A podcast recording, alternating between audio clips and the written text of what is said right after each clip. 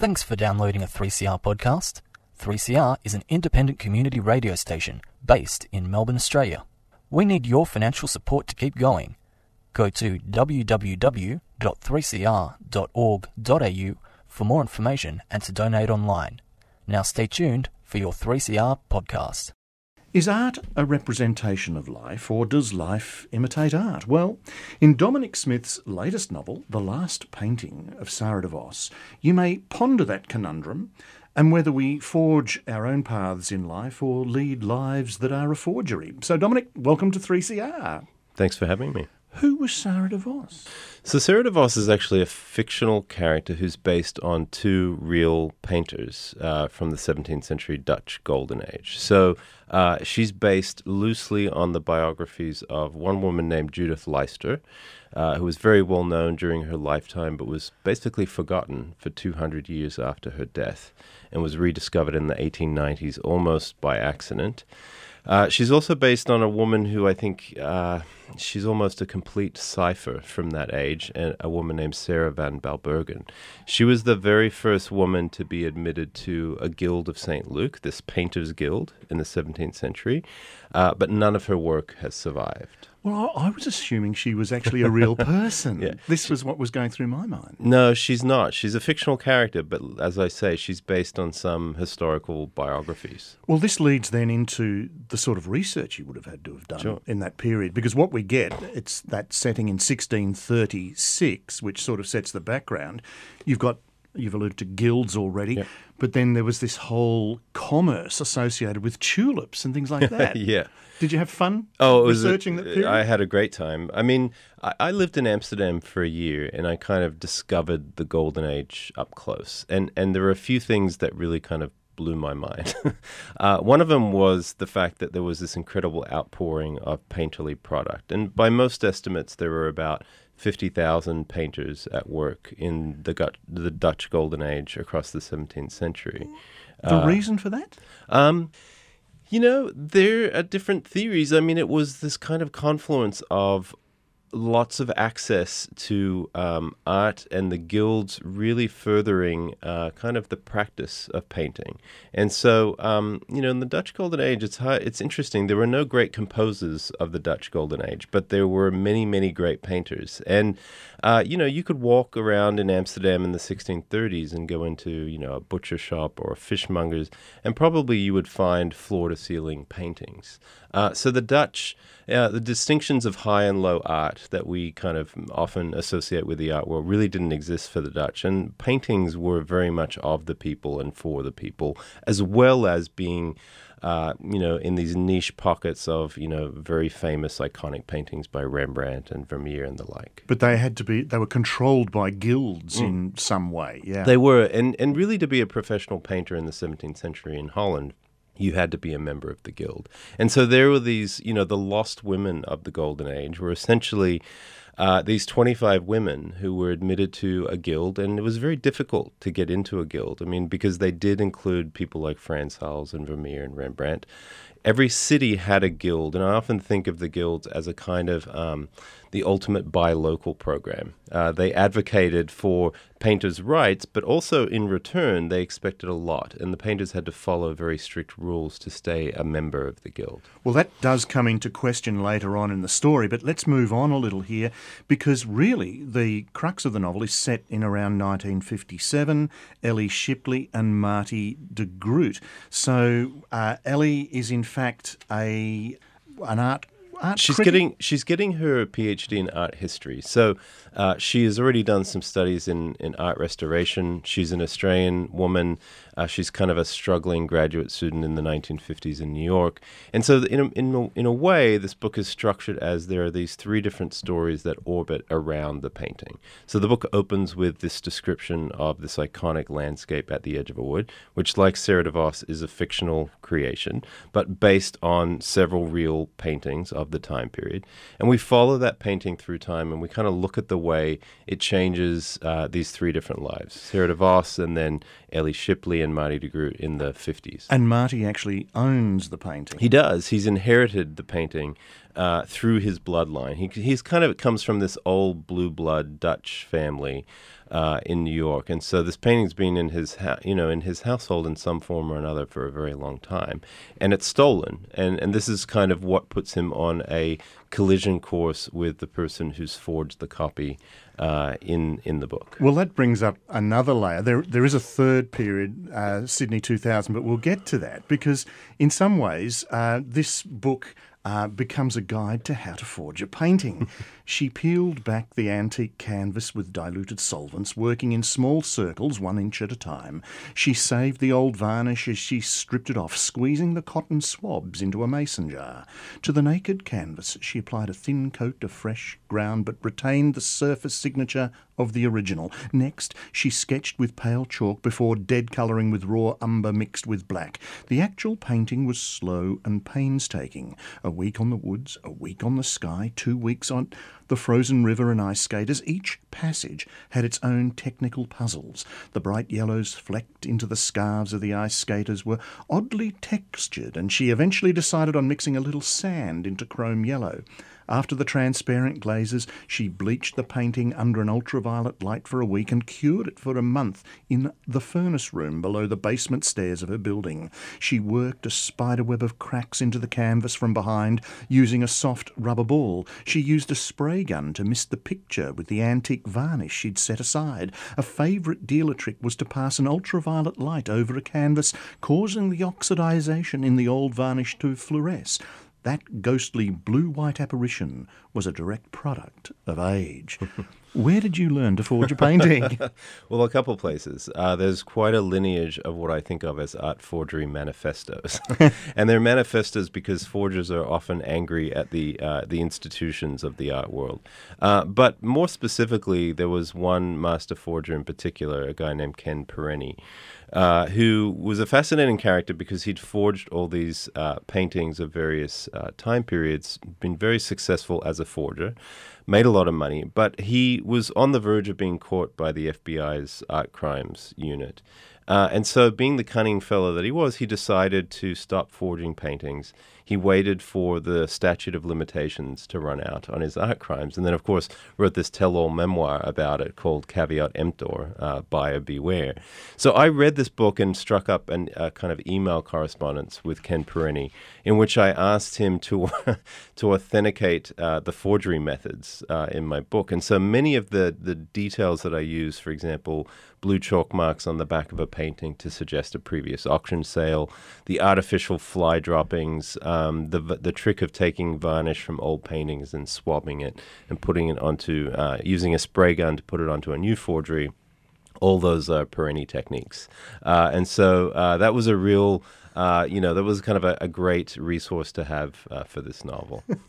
well, we end up in Sydney 2000 with the repercussions, and Ellie now has a, a position as an, an authority, yep. and uh, Marty actually is contributing paintings to an exhibition. Yeah. So what happens? I mean, it's it's not a plot spoiler to say that you know, because Ellie Ellie has created this copy when she was a struggling graduate student, and in, in 2000 in Sydney she's really at the height of her career. She's a very, you know, a celebrated art historian, and she's curating this exhibition on Dutch women painters of the Golden Age. And of course, what happens is the forgery and the original painting of At the Edge of a Wood both show up for the same exhibition.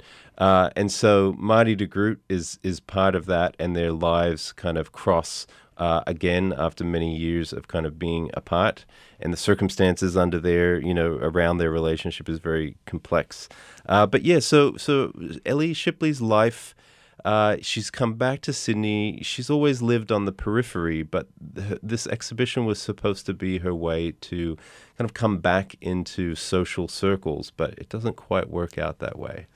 So we've touched on the three periods uh, 1636, 1957, and uh, 2000, but then you've got um, virtually, um, well, di- it's not really different styles, but we've touched on the forgery.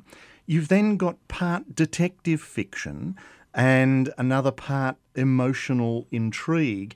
So, having found out that his painting was stolen, Marty embarks on uh, his own private Mm-hmm. investigation. He hires a private detective.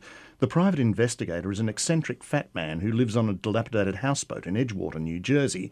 Despite Marty's initial hesitation, he's retained Red Hammond for nearly three months now. Red is an old war buddy of one of the partners and the of and the law firm uses him from time to time. A nutty slob who gets results is how Marty was sold on Red's credentials. so we've got part detective yeah. fiction. I mean, I actually think of this book. Um, I mean, there's no murder in it, so it's not a who done it, but it's more al- almost of a why done it. Uh, a lot of the story is about posing this this question of you know what are the circumstances uh, surrounding the swap of this iconic landscape, which hangs, which is a very odd painting to have hanging above your bed. It should be said. Uh, it's it's quite bereft, quite austere, very haunting. Uh, but there it was for many many years, hanging above the De Groot marital bed, uh, and it's swapped out with this forgery. And Marty De Groot doesn't really even notice that it's been swapped out for about six months, right?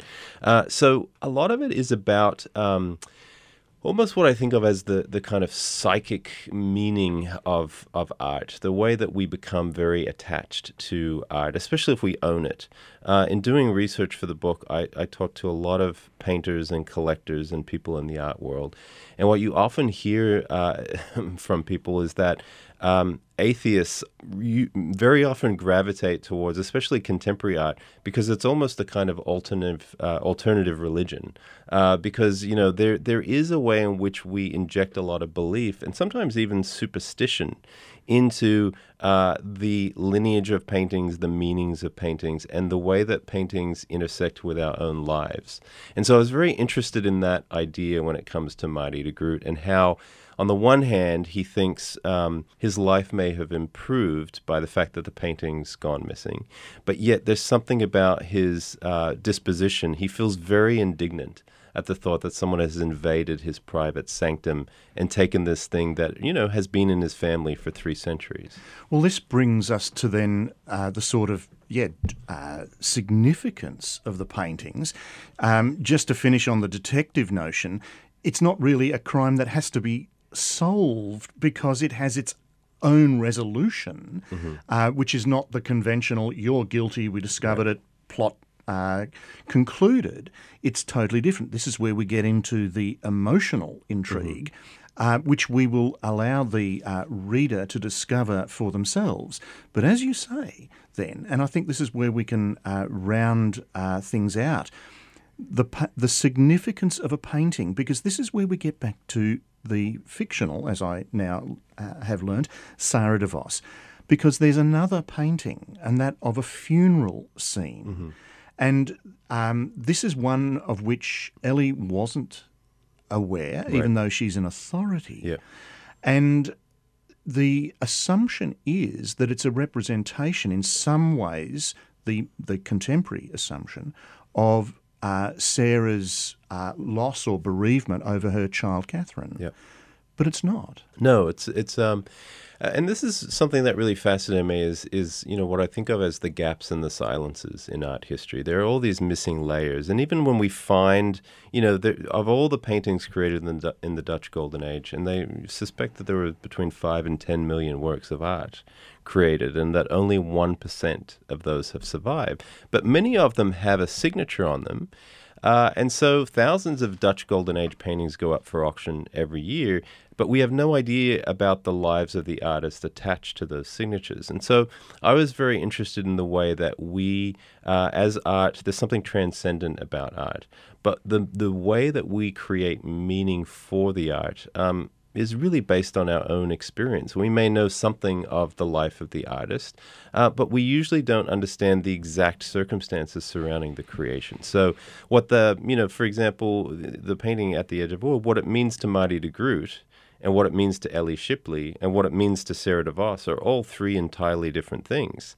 Uh, and that, that fascinates me, the way that it's the same object, but all the meanings change over time. And so I think uh, the funeral scene is another example like that. Uh, we can inject a narrative there, but we actually don't know how it fits with the life of the artist. Well, I don't think it's giving anything away be, uh, because uh, Sara has been commissioned uh, to paint a village in Mm-hmm. many ways, and it's uh, a representation of the loss the village has experienced. That's right. And so she, what's not known to someone like Ellie is, um, you know, th- at the beginning of the book, her last painting you think is At the Edge of a Wood, and then you come to discover there have been several other paintings since then.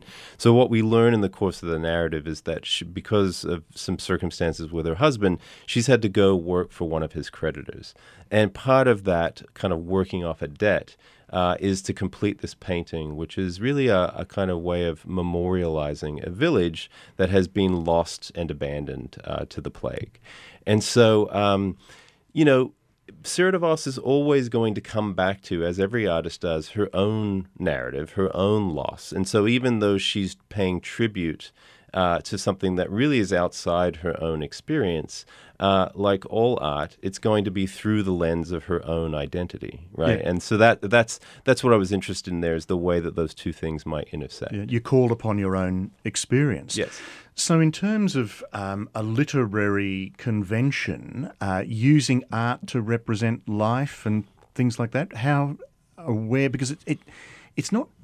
It is and it isn't the sort of symbol um, that I'm used to, or the, or Yep. the way it's used. It's slightly different. Yeah, I mean, I, you know, the the touchstones for me are, are books and films that um, often follow an object, a kind of unifying object, as a way of um, kind of creating a structure. So uh, Don DeLillo has this novel uh, that's a great novel called Underworld, uh, in which we follow a baseball. Uh, that was used at this very iconic baseball game, and we follow follow it through time, and we see the different lives that it's touched.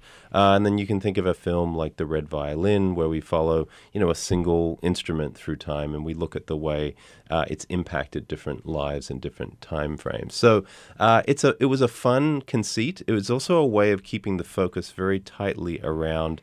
Uh, you know, when you're jumping across centuries and so many different storylines, uh, the danger is that it just becomes this morass of detail and there's too many threads. So the painting was the idea that it's really the, the center of gravity uh, in the novel, and it's the thing that kind of keeps us in orbit. Well, speaking of orbit, then there's another image you've used: the Russians in space. What's going on there? Yeah, so I mean, uh, in a lot of ways, I think of this painting uh, or this book as having three different golden ages. So we have, uh, you know, the 17th century Dutch golden age, the 1950s in New York, uh, and part of that was this moment of great American optimism uh, post World War II, and of course, you know, Sputnik was part of the Russian side of that, the beginning of the Cold War, uh, the race into space, the, the first animals that were sent up into space. And so I wanted, you know, the very opening scene of the dinner party at the de Groot household when this painting is, is swapped out. Uh, I wanted to touch, you know, I wanted to dip into uh, the atmosphere of the time period and and uh, the fear of you know there's a line in there that the Russians are going to colonize the stratosphere. Uh, that was that was kind of part of the atmosphere and the air that people were breathing at the time. So I wanted to to tap into that. So it's not necessarily an image we should draw parallels with. It's more atmospheric, or I, I think so. I mean, I don't think that novelists. I, I think that you know symbols when they pan out uh, are usually provided uh, by the reader. What the novelist is trying to do is follow a trail of associations, and and uh, so you know, for me, it's really more about um, an atmospheric detail that brings a time period to life in the same way that the tulip mania craze that hit 17th century Dutch uh, towns uh, is just a love. You know, it's a great detail that gives you insight into the mindset of the people at that time. yeah, and establishes the atmosphere and how things were working at the Yeah. time. Um, moving away from the novel, you teach writing in Texas. I do actually. Well, I'm based in Texas, but I teach in this low residency uh, MFA program. So basically, it's set up so that uh, students and faculty converge uh, on this campus in North Carolina uh, twice a year for a 10 day residency. And then the rest of the time, I work with usually anywhere from two to four or five students remotely.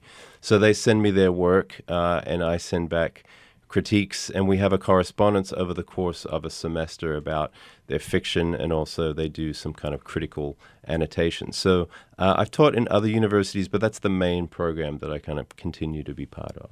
Right. And is there anything in the wings uh, or in the wind now for the next uh, publication? I, I hope so. I'm, wor- I'm on the very early stages of a of a new novel that involves early cinema. And in fact, later today, I'll be spending some time at the uh, the Center for the Moving Image, uh, not far from here. I'm going to watch some great archival footage. So uh, there's a little bit of an Australian connection in it, but mostly the book uh, I think is going to deal with uh, early, the kind of prototype for Hollywood in the early silent era from the 1890s to about the First World War. Uh, so I'm having fun delving into that at the moment. Great. Well, Dominic, thank you very much for coming in today.